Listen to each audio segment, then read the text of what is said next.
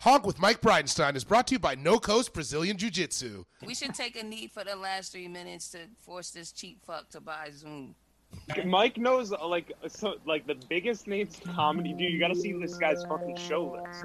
He like has like the biggest names on uh, in comedy on his on his show. It's kind of unreal, Mike, how you do that. The best po- panel pod on the internet. And this is what the show's about, Nick. That we're- have our finger on the pulse of America's uh, trends. Obama is the actual devil. Crocodile Dundee was cool. Yeah! Welcome to Hunk with Mike Bridenstine. I'm Mike Bridenstine. Shout out Rick Gonzalez. Shout out Bad Planet. Shout out None Taken Podcast. Shout out No Coast Brazilian Jiu Jitsu. I hope you're good. I just got back from Texas, so I'll have a new panel for you next week. But this week I'm going to give you my interview with Nick Vatterott. I got great feedback on the Canaan episode, so thank you for that. And I think you're going to like this one too. I've been working on the history of the Chicago alt scene book, and Vatterott's name keeps getting mentioned, maybe more than anyone else's. The bottom line is he blew other comics' minds, myself included, and for a lot of reasons. If you don't know who Nick is, I implore you to find his 2010 set from Jimmy Fallon. I posted it on my Patreon if you want easy access to it. I also linked John Roy's Vulture article about that set. And if you also have not found his album for amusement only, I push that on everybody. Go stream that, buy that, whatever you got to do. It's great. Nick has appeared on Conan. He has a half hour on Comedy Central. He writes for Real Time with Bill Maher. He's also the co host of Get Rich Nick, which I know a lot of you also listen to. He's one of my absolute favorite comedians, period. He's done a lot of impressive stuff, but he's also my go to example of why comedy is not a meritocracy. Because I honestly don't know who is funnier than Nick Vatterott. And I wanted to talk to him about starting off in the Chicago comedy scene. So without further ado, here is Nick Vatterott. Go ahead and hit subscribe. Hey, man. Don't ask me. That's my one rule on podcasts. Don't no ask. Questions. Thanks for doing this. Thanks for having me, man. Of course. So, when you get there, did you start stand up right away, or did you just do improv and sketch? I think I I did it right away.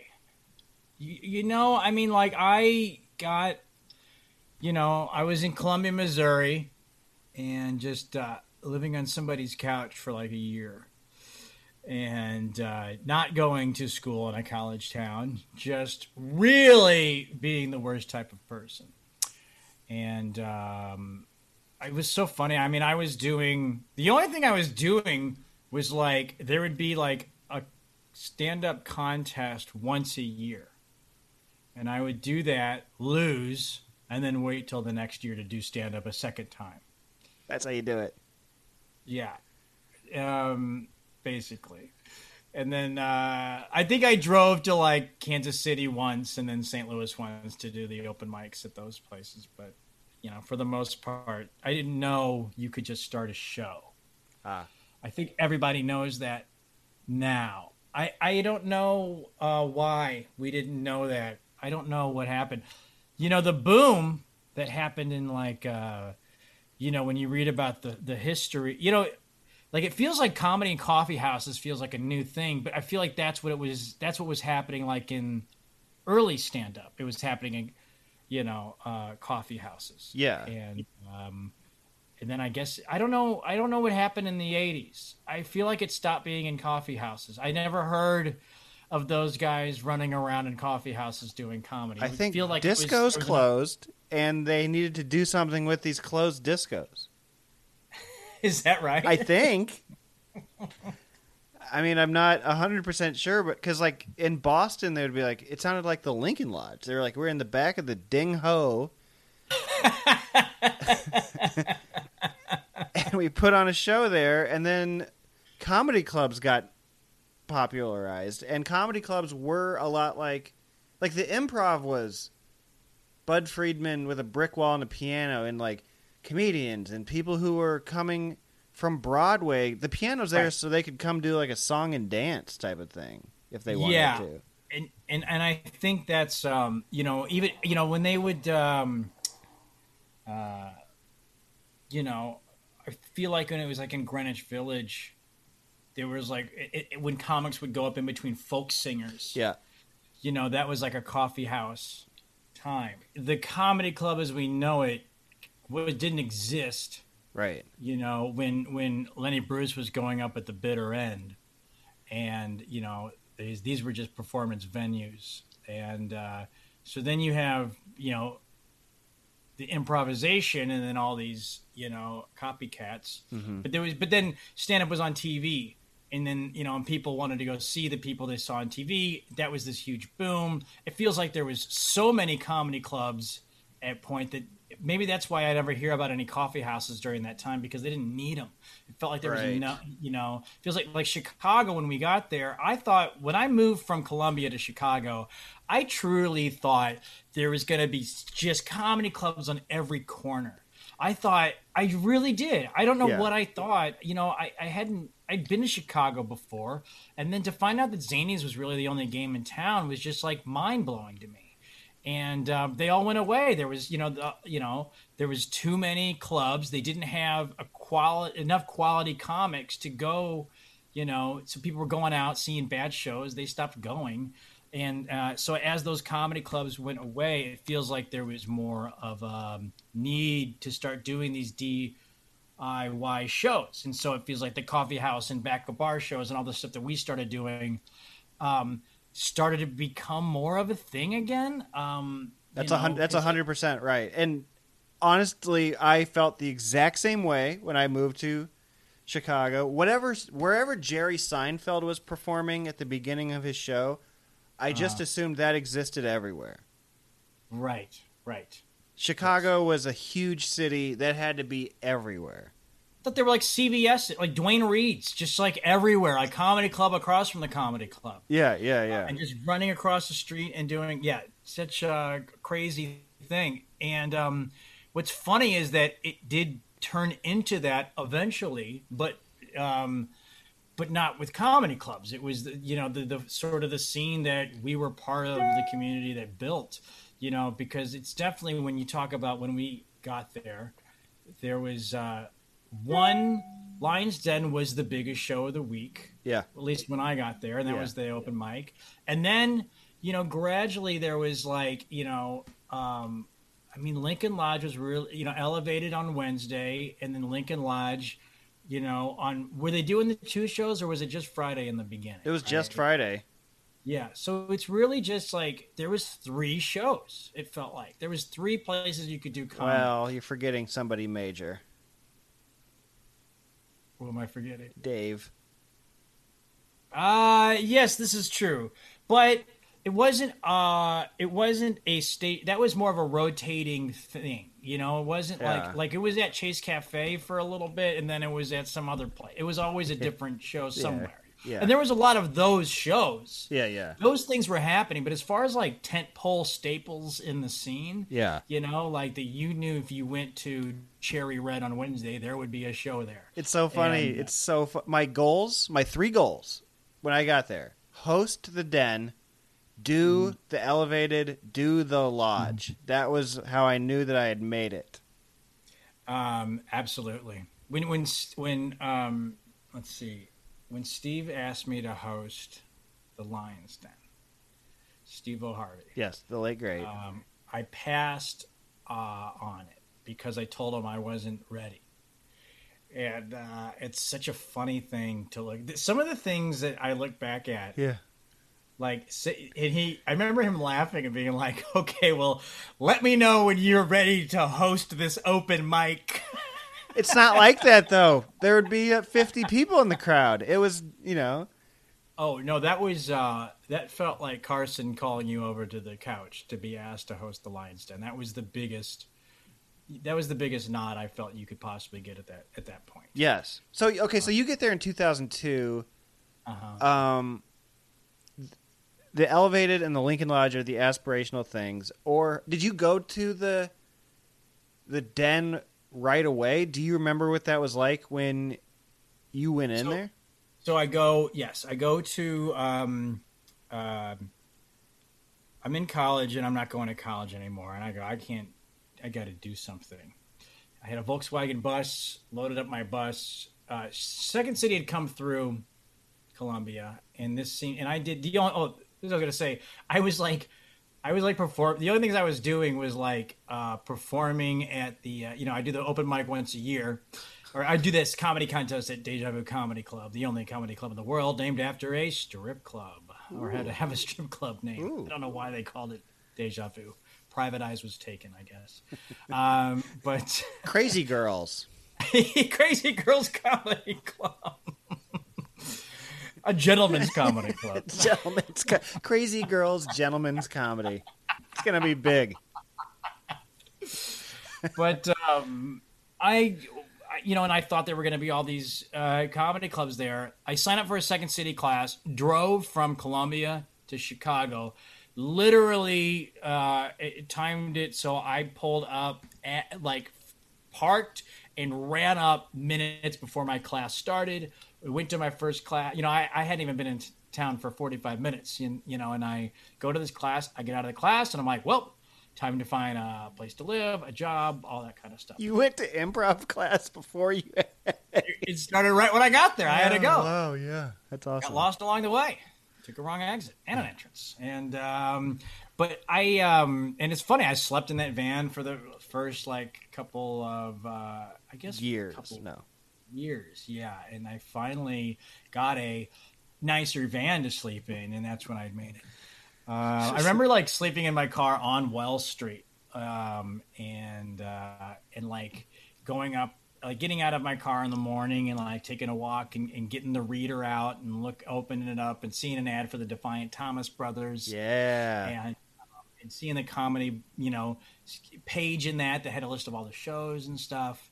Um, so I, uh, you know, I, I I took classes at Second City, trying to figure out my life and everything. Uh, met some people. They told me about Improv Olympic. Uh, I went up to uh, Improv Olympic uh, to kind of check it out, see what the deal was. Uh, when I was in there, I asked them, "Do they do stand-up comedy there?" The person at the box office said no, but you should go check out this place called the Lions Den. Ah. Um, so this person told me about the Lions Den. I went over to the Lions Den that you know uh, that next Monday night, and it's funny. I remember walking in and seeing the place and being like, "Hmm, "Okay, well, this is um, interesting. Um, I guess they'll. Uh, I guess I wonder where they'll wonder where they'll do the show. But oh, don't whatever. Go up, sat down at the bar, ordered a beer. Uh, I was at that bar for at least a half an hour, if not more. And then I finally said to the bartender, I go, So what time's does the show start? And he was like, Oh, the show's in the back. I didn't realize that there was a whole nother room. I thought that was the whole Lions Den, that front room. And I was like, Oh. So I, I, I you know, get my beer. I, I walk. I pull back that curtain. I start hearing the laughter. You know, Yeah. and then I, I there's that little like kitchen. You know, that little isthmus between the two. Yeah, there's little there's little side areas. Yeah. Laughter turns into screaming. Just just complete like just a real show. Mike Wiley was on the stage Wow. doing some bit about a painting and then like and doing this and been pulling the painting out and something up i need to ask him what this bit was because it was my first memory of the lion's den it was like him i just picture him pulling off the painting and he made his head the painting as as he was holding it and uh and i just and it was just packed and people were screaming and laughing i was like oh this is the lion's den um I had And- been told it was a pretty big open mic. Did the exact same thing. really I did the exact same thing, and Holmes Holmes met me there, Mike Holmes, and he goes, uh, "There's 35. There's already 35 people on the list," and I was like, "Where?" did you see like? Did you think like everybody was amazing? Were you like, "Oh my god!" Like, did you think anybody was like really good? Um, do you remember that sort of thing? Um, I remember that I felt that everybody there was a pro. You know, I think I had this like, um, uh, sort of like it, it, I just for some reason, and I, I think I've talked to Jared Logan about this. You know that I think I think Logan got there like a week before me. Oh, or really? Something like that. Huh. Feel like we got there at the same, real close to the same time and then but I looked at everybody as as people who had been doing it for years. I, I thought these were all stand up comics. Yeah. these were all guys and girls who did it, and uh, I just I just thought I had no idea that that a lot of these people were crazy people. uh, you know. uh, You know, borderline, uh, more homeless than I was at that moment. Um, you know, uh, uh, you know, and that there would be people who would be some of the greatest comics, you know, uh, uh, of this era. And um, but I just I definitely didn't know that people were a lot of the people had were not that much had not had not been there that much longer than I had. But there's this, this this illusion that or or illusion that everybody is just you've no idea. They just all this mass of people that have just been doing it forever is what it felt like to me. my first memory of you i am in i walk into the bathroom of the lion's den and you are duct taping balloons onto your body I remember this. You have just you're and you go sorry sorry sorry. And i was like oh no worries. And you had just been duct taping balloons all over yourself. Yeah. and i think, think- that you popped a balloon every time that you said a punchline or something. Yes, I um, I finally got up enough confidence to host.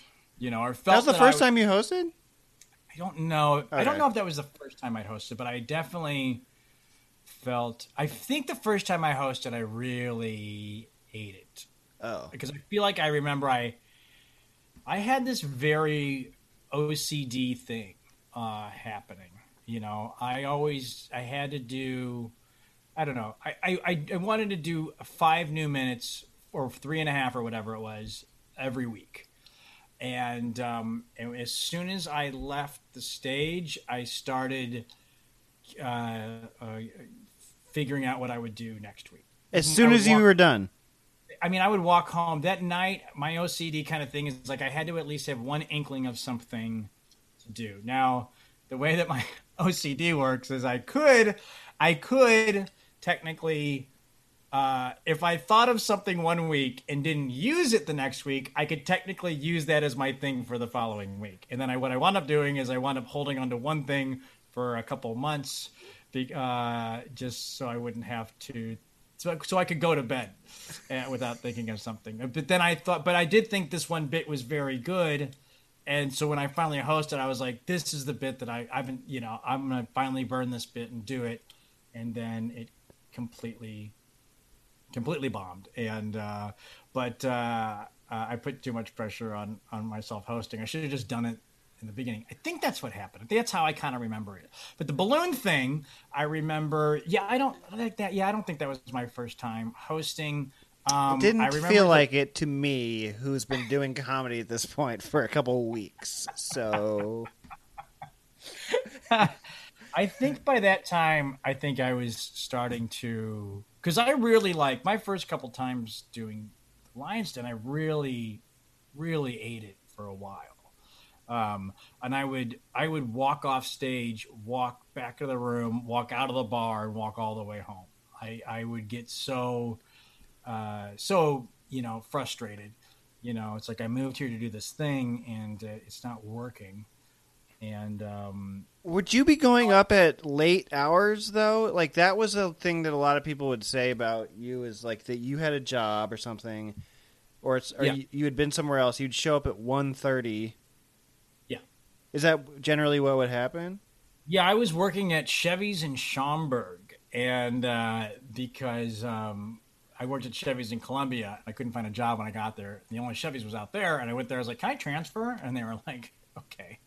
Uh, there's a million jobs downtown. Why are you going out here? But and, and I would like, it's a long drive, you know, uh, or sometimes I would take. A lot of times I would take the you know the bus to the you know blue line all the way down to the armitage bus or, or, or take it down to the irving park bus and back over or it was just a long commute back i would get there at the odd hours and and then and and, and honestly at that point it was more it wasn't as scary to do it at, at, at the wee hours because there Ah. was less people there there was le- less at stake i feel and um yes i feel like there was a little bit of a there was a different scene at that hour. That's you know? what. Okay, so Tommy Mayo would bring in like all of his coworkers or something.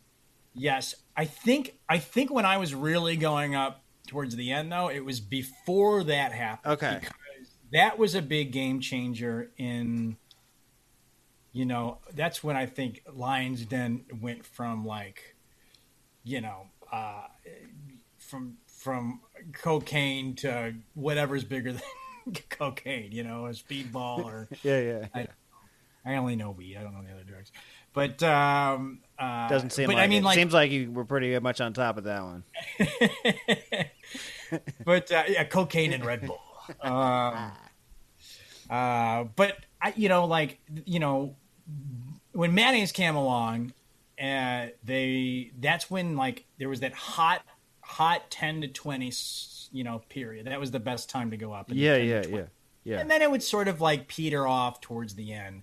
But then when when mayonnaise showed up with this crew, the then they would get this second wind every week at the late night. And the late night was almost as much as the fun as the beginning part of the show. Do you want a drug what- analogy? It sounds like Quaaludes.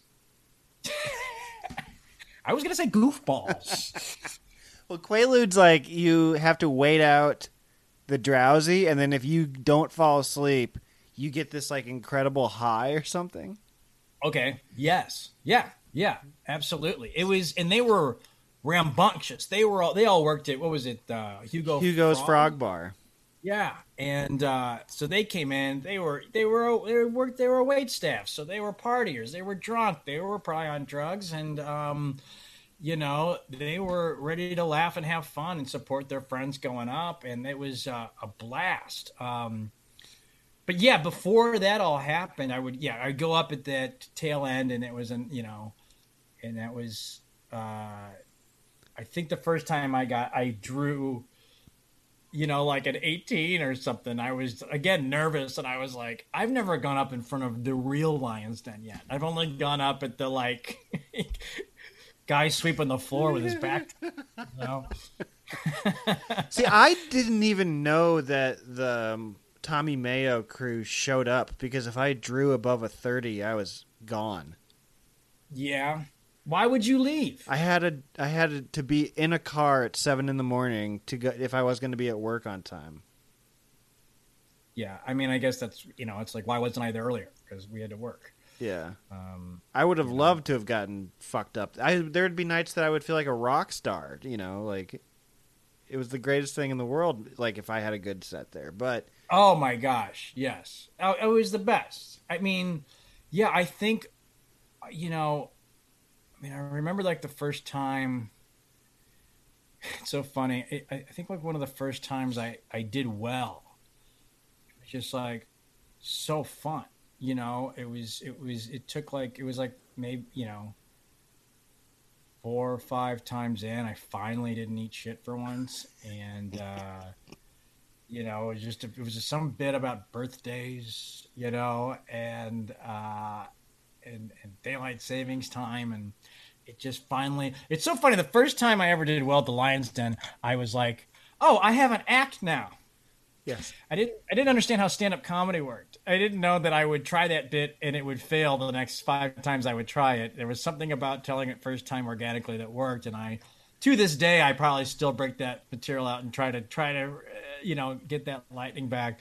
I thought if you did well, you had jokes and those worked. I didn't realize they take dozens and dozens and hundreds and hundreds of times to get it to work right every single I time. I hated that. People would be like, "Well, my tried and true bits," and I remember thinking, like, "You have tried and true bits." Like, what do you mean? I've tried and false. like the fact that you were like, "This works anywhere." I was that was just like unfathomable to me. You know, I the bulletproof, the Yeah. bulletproof bits, but you have bulletproof bits. I now. I did not at this point. right, right, It- right. You know what I when when I was at uh cuz like Kanane was talking to me about how if he if the Lions Den was still the same caliber now as it was then, he would be afraid to go in there now. Right. And, just the fact that like I was so new and still just like went there every week to go like eat shit or like kill is like amazing. You know, it's like same with you. Even if it was at one in the morning, it was the like. If you went back now, wouldn't you be frightened to go up now? Um, I mean, geez, I, this is like we did that show a couple weeks ago, and I was I was a little terrified to go up. It felt very Lions Den ish. CJ was there, you were there, Mike Holmes was there, and I was like, "This is 2004 in the Lions Den." but at least we know each other, and it's a little, you know. But like Yeah. this, you know, we were to like pop in, you know, like a, uh, a you know, a smoldering hot scene of, of, of kids that we don't know and feel like, oh my gosh, these these guys are crushing it. Um, it'd be a, I'd be intimidating, I think. Uh, I hope, but that's that's I think what we like.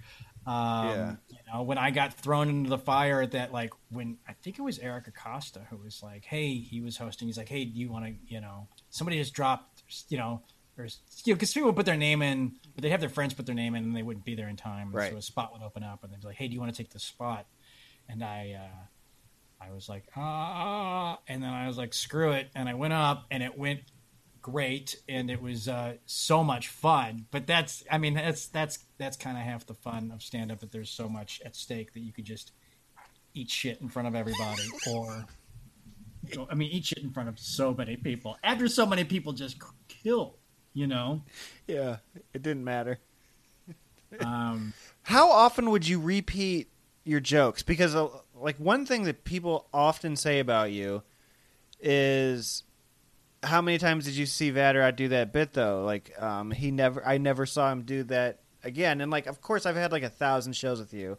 I can, I know some. Like if I listen to for amusement purposes only, like I know some of the bits. Like I'll be like, I know where I heard that. But but how often would you do that? Did you have a thought process about that? Did you do it purposefully? Like how did that work?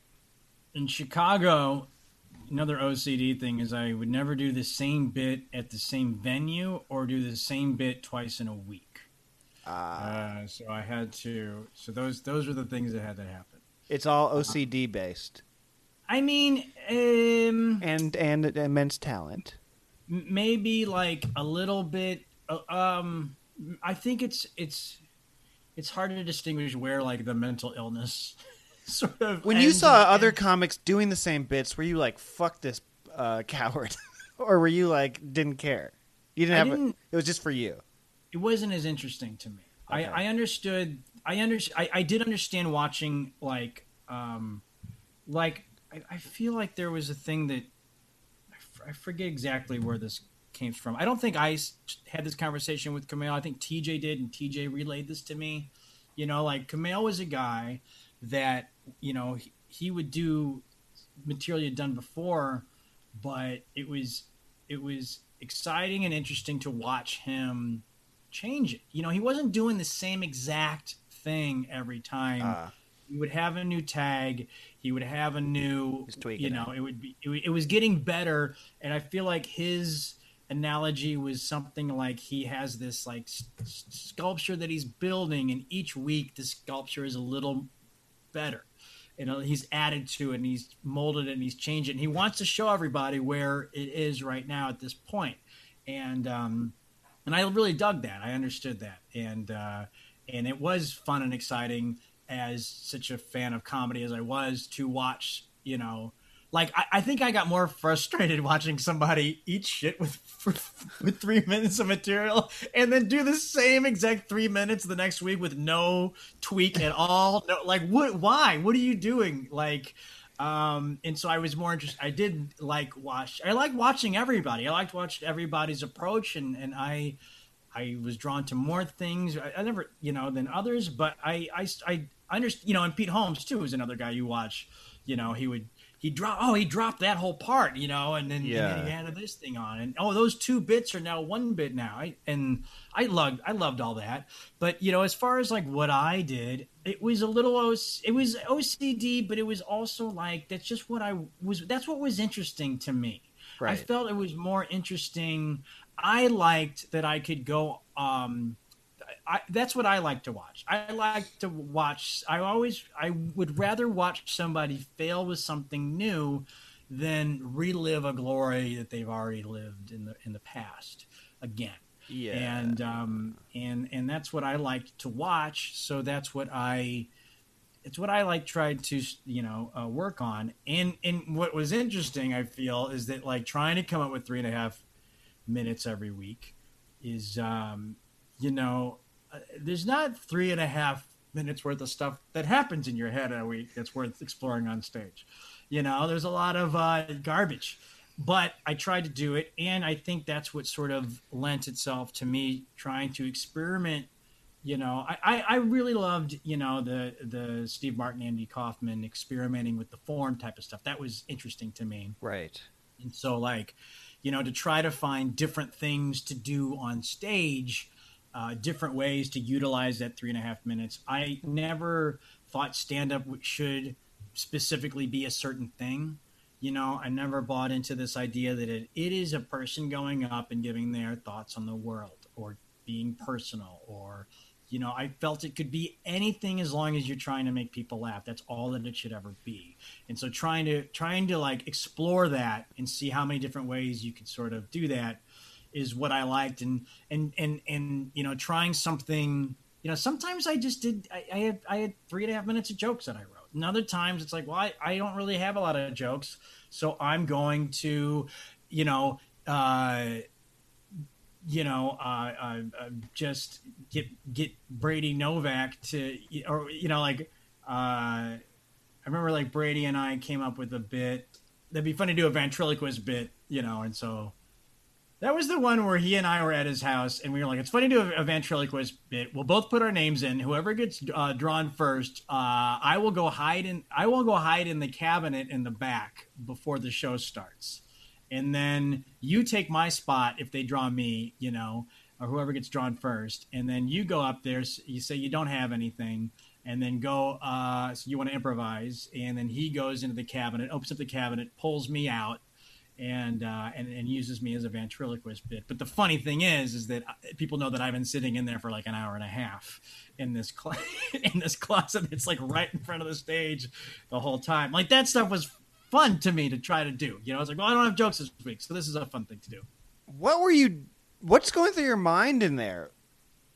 I brought beers in there, Oh, okay. and uh, the whole- the whole thing is. Uh, you didn't have to pee. No, I pee before. You always pee before you get in the cabinet. get in the cla- cabinet. Yeah. um, and uh, I try not to hit the cymbals because there was all these drum instruments in there. So if I moved my neck a little bit, all these drums and cymbals would come crashing. Did you ever down. regret being in there? Oh my gosh, I regret not being in there enough. Th- those were my favorite. I, I remember sitting in that closet in the in the pitch dark, waiting, you know, counting like eighteen comics or whatever it was, you know, waiting to get out of there, uh, and going over the, the routine that we had come up with. You know, um, Was it based on the movie Chicago? We watched Chicago to get some ideas for that. Absolutely. Okay. Um, Brady thinks it was a 20. I've heard people give like all kinds of different numbers. He said you drew a 6, he drew a 20. It's funnier if you take the 20. yeah, Okay. yeah, yeah. That sounds about right. Because it was. I remember we got a good spot, and the one was. I think the one was. That's right. Because I think the one was too early. It was like, no, it's not funny if I get pulled six. Yeah, 6 is funny weird. if I'm in there for like twenty comics. I mean, it's incredible. It's incredible. It was, and I mean, just people going lose it. I, you know, it's there's there's video of it on YouTube. There's just people going nuts at the whole thing. Uh, it, it's, I mean, that was just that's when comedy was the most fun. That was so fun to do. yeah. And you can only do that at the Lions Den because that doesn't work in any other show, really. Where oh, I've been back there during the guy, the first guy's half hour set.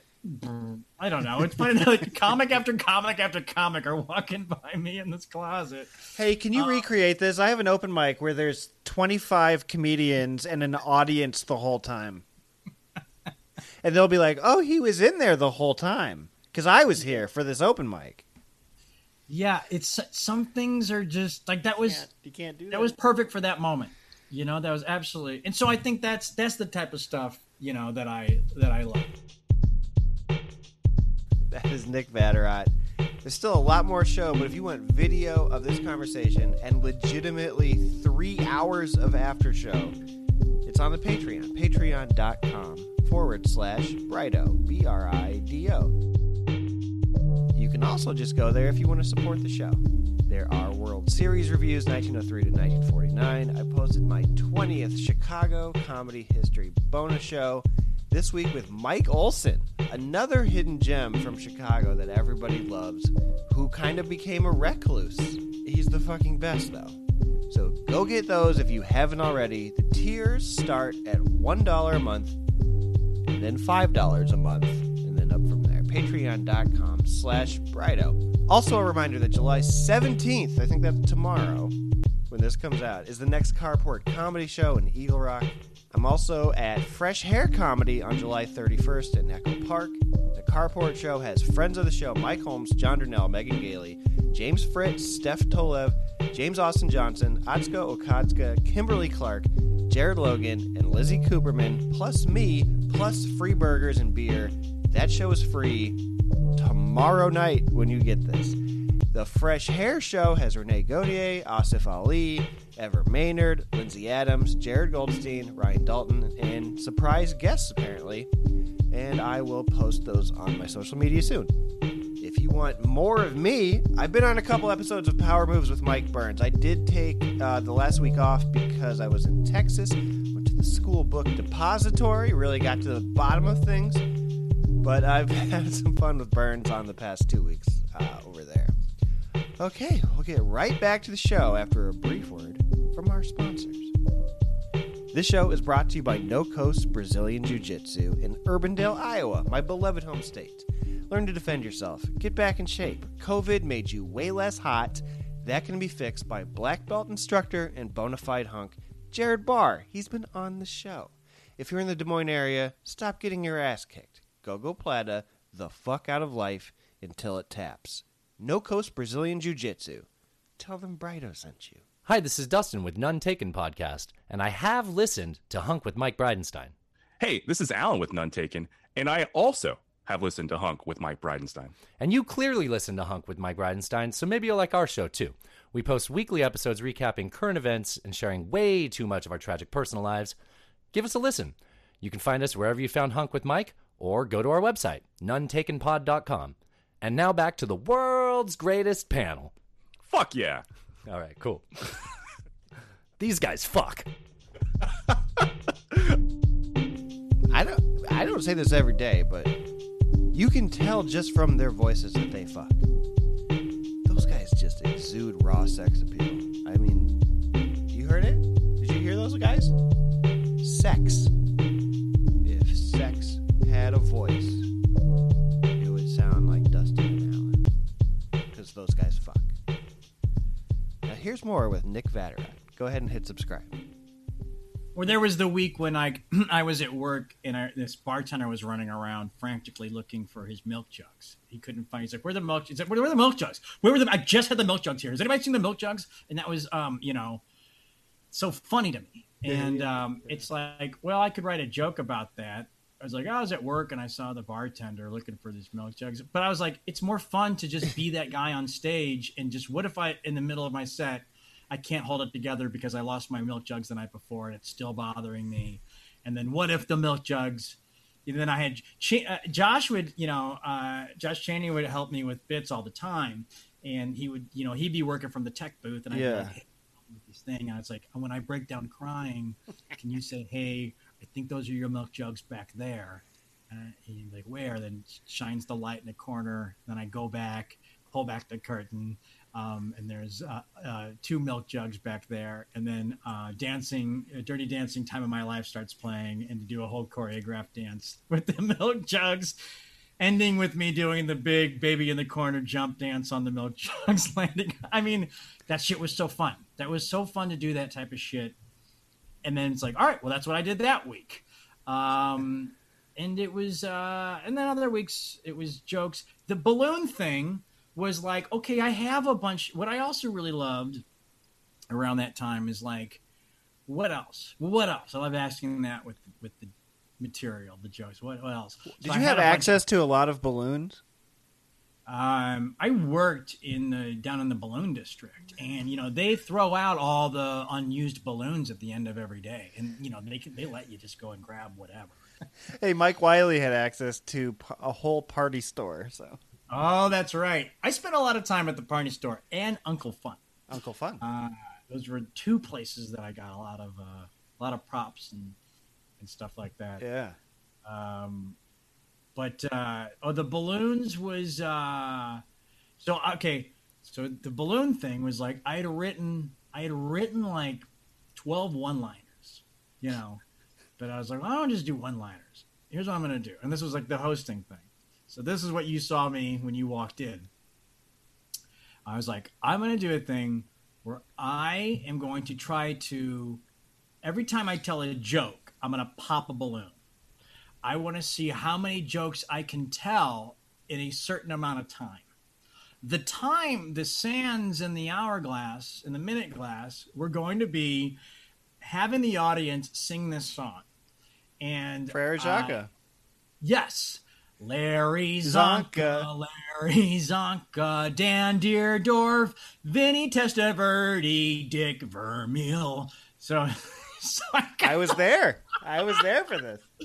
whole audience to sing that song, and it's me popping all the balloons, doing a one-liner. They're singing uh, Dick Meal," and um, you know, and it's like that. That was. Uh, I, it's so funny. I have a very vivid memory of you coming into the bathroom while I'm trying to manically put bath, uh, balloons on and stuff. One of my first weeks there, and it's like I don't even know like how my brain process. I just was fully prepared to always see the weirdest thing I'd ever seen. Well, I think you know we ta- I was talking to John Roy the other day, and we were talking about how in Chicago we didn't really know what it, what we were supposed to be doing. You know, I Uh, mean, he no YouTube. no YouTube. Yeah, it's just lore. It's just yeah. um, You just I mean- hear about the thing. alternative comedy. Yeah. What is? How, it's happening in New York. Who's doing it? We don't know. It's at Luna Lounge. right. It's at Rififi. Right. um, you know, but but maybe one person went up there, but, but I, I don't.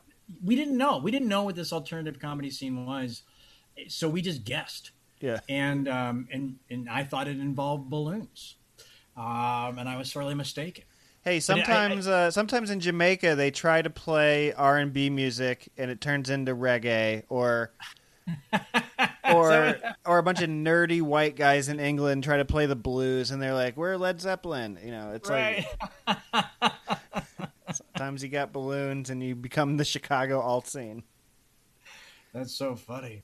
When people tell new jokes, it's generally like they kind of hedge their bets on if this bombs, it's okay because I don't. I'm not really married to this bit. How did you go up and throw yourself 100 percent into it with no net at that point? Did you just have it in your head like fuck it, like or Oh yeah, well, I think uh, that was the only way to do it. It's it is funny though.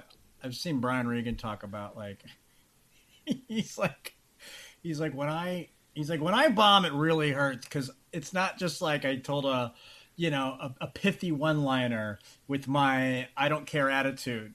He's you know he's like fully committing this crazy character and no like it reeks of effort. It reeks of uh, I'm trying to make everybody laugh and not, it's not working. Yeah. As opposed to this like I don't care if you laugh or not attitude. Uh, so like yeah, when it when it whiffs, it whiffs hard. Uh, swinging from your heels? Yeah, But I- someone someone bombing during an act out is more painful than like isn't wouldn't it be weird if I cared guy, you know. Right, right, right. Um, Who would you did you stay in the room the whole time or would you be in the the bar and hear somebody's name and be like I got to go check out this person and if so who would you get the most excited to see on every Monday? I think our, our friends, you know, Yeah. and, and any any of them, you know, I think anybody we still keep in touch with are probably people that we went back and watched, especially if it's like you know three people in a row. Oh, Yeah. there's like you know, you know, uh, Prescott, Hannibal, and you know Emily are all going up right now. Like, oh, let's go, you know, let's, let's go check at the back. Um, God, that's always the worst. that that clear out. the clear out's the worst.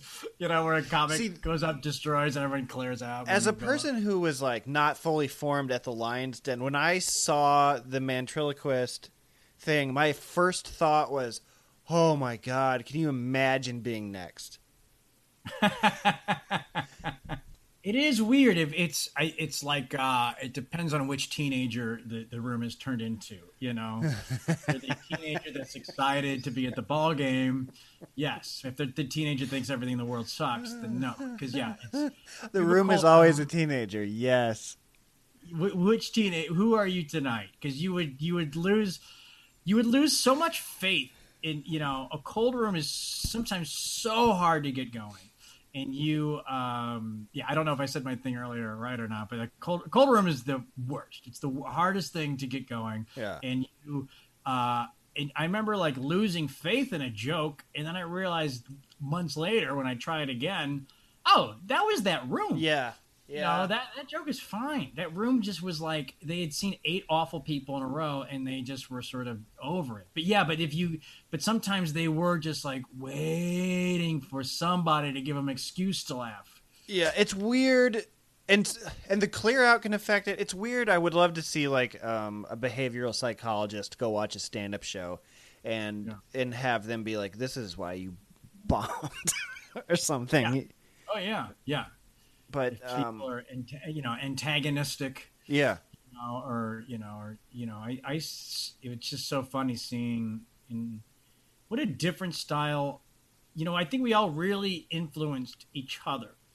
Um, I think the improv scene influenced the stand-up scene. yes, Um, even if it was by, you know, a couple degrees. Even even the stand-ups that had the you know biggest animosity towards improv I think we're being in. There was stand-ups being influenced by improv, and then they're being influenced by the stand-ups, and then vice versa. The improvs being, you know, there's humors that the you know hardcore stand-ups are. It's being filtered through the, you know, stand-ups that are got a feet in both worlds, and that's going Yeah. into this. So I think all the comedy sort of. It's a big, great comedy city, and then in New York, I saw you know some of this anger. I feel like, like I don't know. There was a lot of anger that I felt like, oh, if you're just angry comics, create more other angry comics. And ah.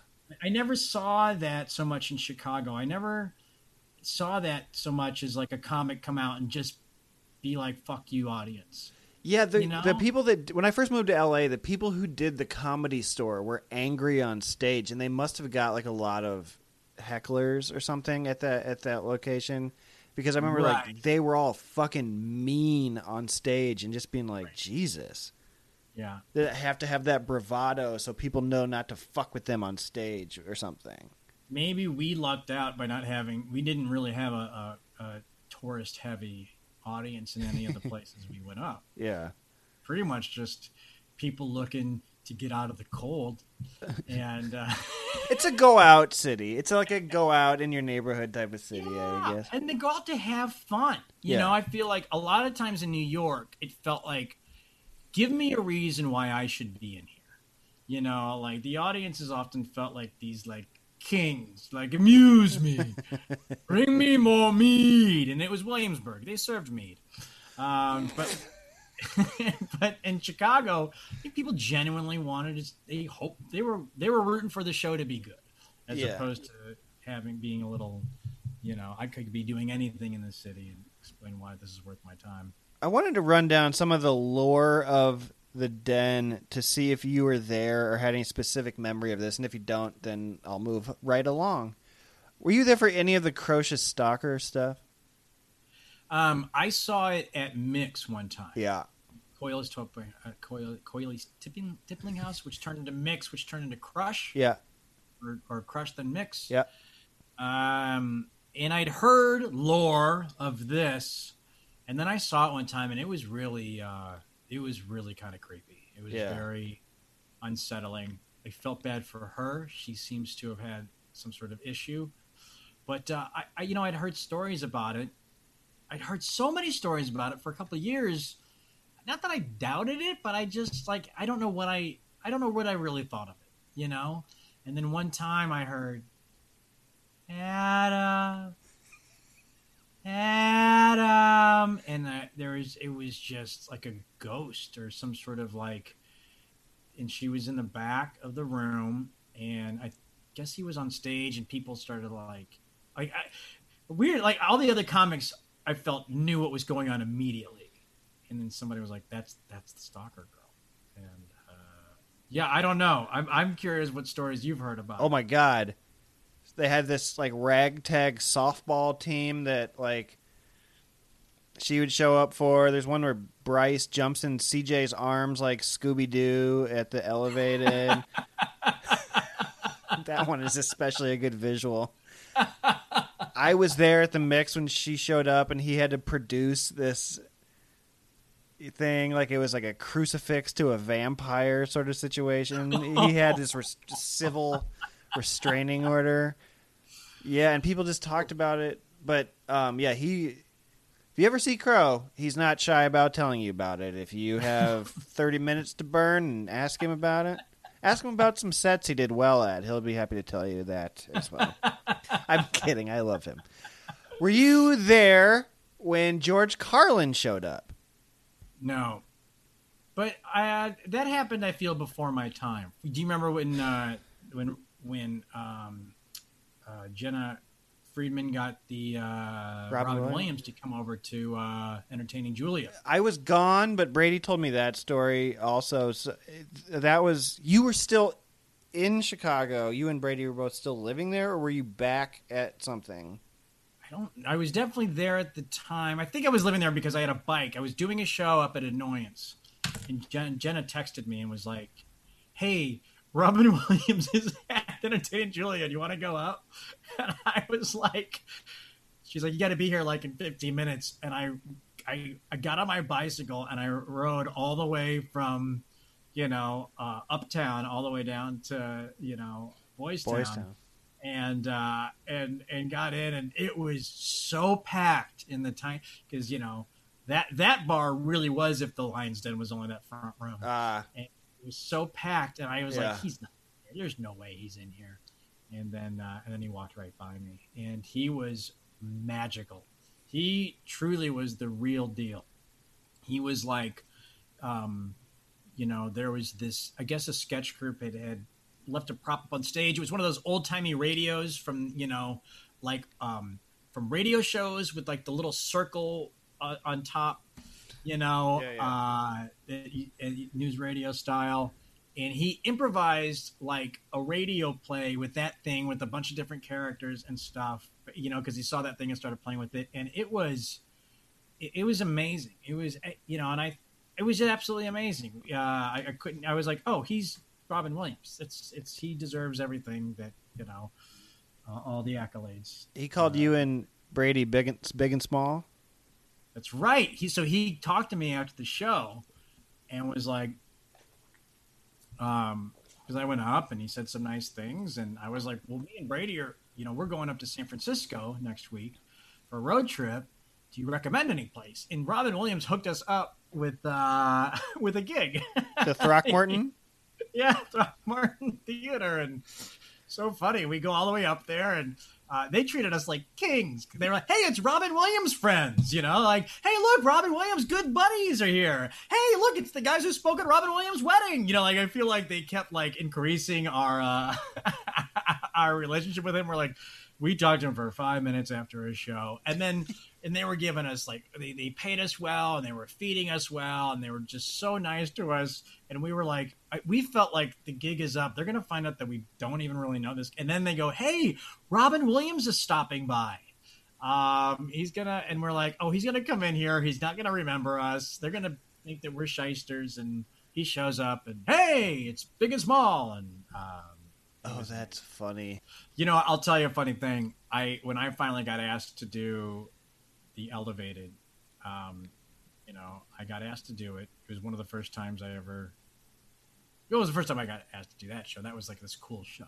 That was another thing too. Uh, Deb Downing was uh, on the main stage at Second City, and um, and she was so funny. And uh, I went and saw the main stage show, and I was looking at the um, the, the whatever the little pamphlet they give you that has everybody's bio in it and all of her thanks. And one of her thanks was is she thanked the elevated Cayne Collier in the in the elevated the alternative comedy show. And I was like, oh, alternative comedy. That sounds interesting. Alternative stand. That sounds interesting. I wonder what that is.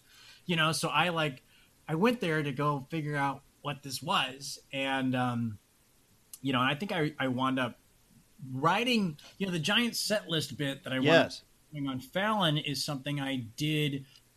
I, I wrote for the Elevated because the, I, the, the Elevated is uh, alternative comedy plays. I need to write an alternative comedy bit. Um, I was sort of uh, I saw all the um, comics at the Den and other places go up with their set list, and um, and uh, and then it sort of annoyed me. Like you can't memorize three and a half minutes uh, of things. Um, See, you that- you did a set list bit on TV. I in my Montreal set and a joke that I did on TV. I never memorized it mm. ever. I read it off of the paper on TV and in my Montreal set, and I made it look like it was part of it, but I never, I didn't trust myself that I had it memorized. Yeah. I don't, I don't have confidence on stage. Okay, I love. I, I think I make fun of a lot of s- stuff in stand up, you know, in my stand up, but I think I'm making fun of myself most of the time. I think I'm making fun of like things that I do, you know, or you know, uh, I don't know. There's just there's a lot of things that I bet could feel like I'm making fun of stand up comedy, and I kind of am. yeah. But I'm making fun of myself most of the time. Uh, things that I do in it. When you did the giant set list on Fallon, I watched that. I think with Mike Holmes and Mike Burns, and we giggled like little kids, like you ha- were getting away with something. like we couldn't believe they let you do this bit. Like, why are they allowing this on television like this? No, it's pretty amazing they let me uh, do it. I It's amazing that they were so supportive of it and they were so down for it. Um, you know, maybe it came from, you know, this was on Jimmy's like first show before tonight's show when it was just when he took over Conan's slot, and so maybe they were just excited. They they wanted to try new things or and were that Ah. were in that mentality. I don't know. Uh, you know, I've. Uh, you know, I remember I, I submitted something to Seth Meyers, and I got a I got an email back that was like, I, oh, I got I should find this email, but it was something like, n- n- none of this. No, it was like no. I forget. Oh, I, I got to look it up and see what word they used, but they were like, none of this. It was like no horsing around jokes or something. something like that. No Mickey Mouse grab ass horse shit. We don't stand for any Mickey Mousing around up here. we take our comedy seriously. Yeah. It's time No, for a closer look, Nick. Um, Remember when all the talk shows just devolved into Stephen Colbert crying and saying, How dare you, sir, every night?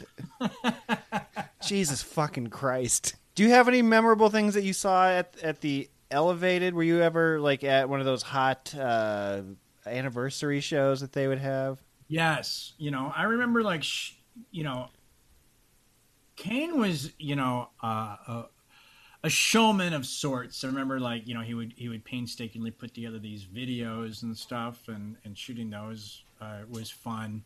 And you know, he was, um, you know, I mean, I feel, I don't know if I'm allowed to uh, uh, compare mortals to gods but I feel like he had a Dave Chappelle style of comedy before I saw Dave Chappelle do it. He would slap the microphone on his leg. it.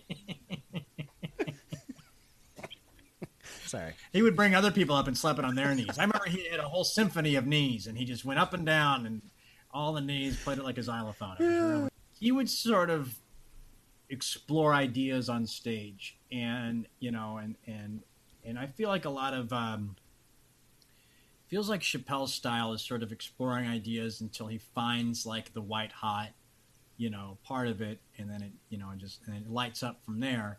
Um, and, but- and but he's very patient and he doesn't feel compelled to rush towards you know it's he doesn't feel the need to be like uh, joke, joke, joke, joke, joke, joke, joke, you know, he can he can sit in silence. He let it breathe, yeah, yeah, and he's and he's finding it, um, and it's very improvisational. It feels like a lot of Chappelle stuff is, and I feel like, uh, you know, watching, I'd never seen anybody do that sort of style before because I feel like we he was perhaps more seasoned than a lot of us, and I think we, you know, I know I was like uh, uncomfortable in silence and felt the need to like you know every second need to be, be filled with something um, and I understood. It took me a while. It took me years to understand uh, the, to appreciate the value of, of silence and moments and and uh, and and improvisation. And so I feel like him, you know, uh, you know, kind of just sitting up there and talking and finding these things, and then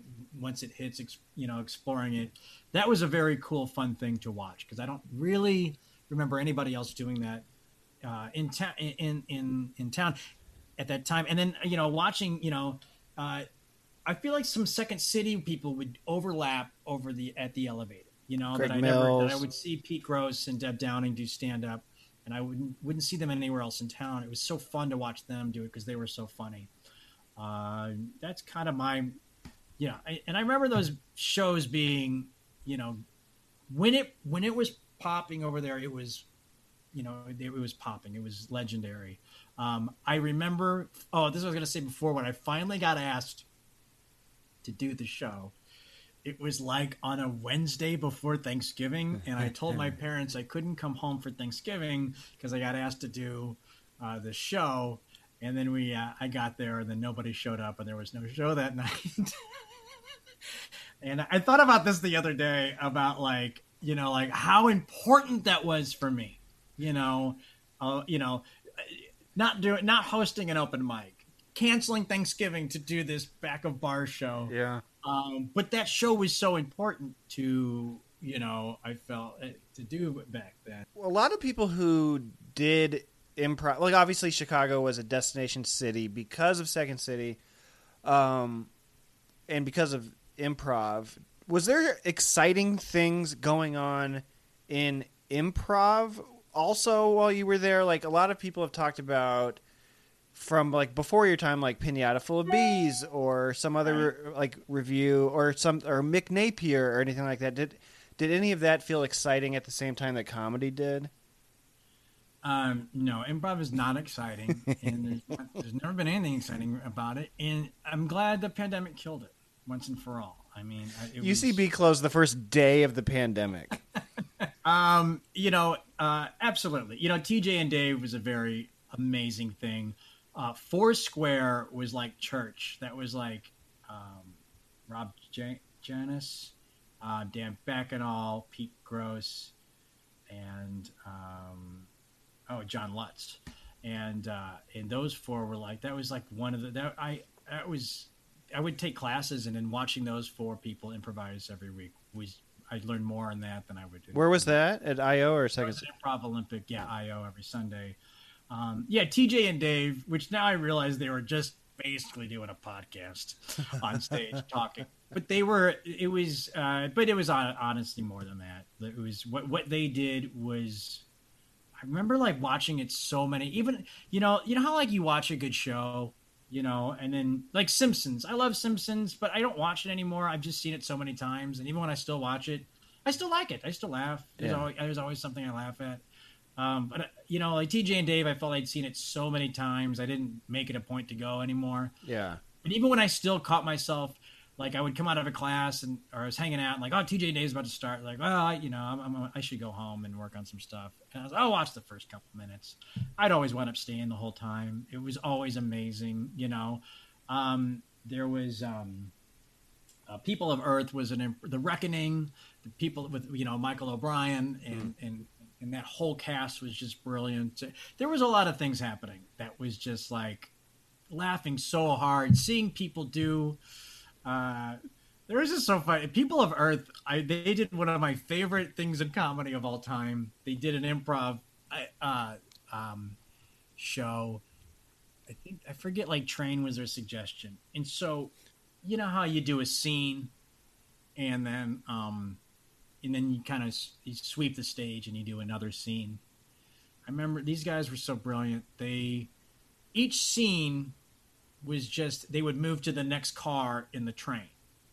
So to end the scene, they would walk to one end of the stage and quickly run around and come out the other side of the stage. And so it looked like they were each scene, you were seeing each different thing going on in a different car and going down the train and seeing it. And uh, and they did this for the whole show. And uh, and at the very end, there was some something had happened, and there was a bomb. And the only way to get rid of the bomb was to run out the other side of the train. And so the, they had to run through every car and so they had to quickly recreate as they, the guy was running from scene to you know uh, they all the people quickly recreated what was going on in that Oh, scene wow. but also like time dash like so you know uh, this was five minutes ago this was 10 minutes ago this is 20 minutes later from we just saw and and and just absolutely and i think they get to the very end and the door's locked and it's and the lights out and it just like the I'll, i will I don't remember most of my improv scenes. I will remember that show for the rest of my life. There was brilliant people in that city doing uh, brilliant comedy in all different ways, and uh, um, you know, I really think Chuck Chicago Underground Yeah. comedy that we that we were part of the beginning was one of the greatest parts of Chicago and of the scene. You know, I felt like that was the the the last tent pole. Uh, you know, Lions Den, Lincoln Lodge elevated, and then Tuesday needed a tent pole, and Yeah. uh, and, and that really felt like a party every week. I feel like that was sort of the attitude, and trying things, doing bits, and and having hosts create, uh, you know, runners and, and different themes throughout the show that really like took it more from just a show where a guy hosts. You know, Lincoln Lodge had a great theme. Yeah. Cayne Cayne's Cayne's presence was the theme of that one. Um, but a lot of shows were just guy hosts, people do their stuff. That's Right. it. Chuck felt like it was, oh, let's make this. Can we make it more? Can we make it a real show? And that was such a fun thing to be a part of. Do you remember what you did at the one year anniversary? Did you do the milk jugs thing, or did in my head you went up as Johnny Tough Guy? It was the name that they introduced you as. Is there any way that that's true, or am I all fucked up in my head? It totally sounds like something. Because you would write something just for that show sometimes. Yeah. You know? Yes. That's how you knew a show was good when people when you're writing something just for that. And um and gosh, man, I, I think that I have some tapes. I think I got Bryce on a tape from Chuck from one of the anniversary shows or something. Because remember they were like they were making DVDs. They had DVDs in the back. Jeff Tobin or somebody. And then like Cheney had the last night of the den on a board feed. Like he Oh, has really? the whole show, the audio. Really? Yeah. Oh wow. And so if you were like, "Can I have the audio of my den set?" Cheney would have that, and he sent mine to me. My God, is it bad?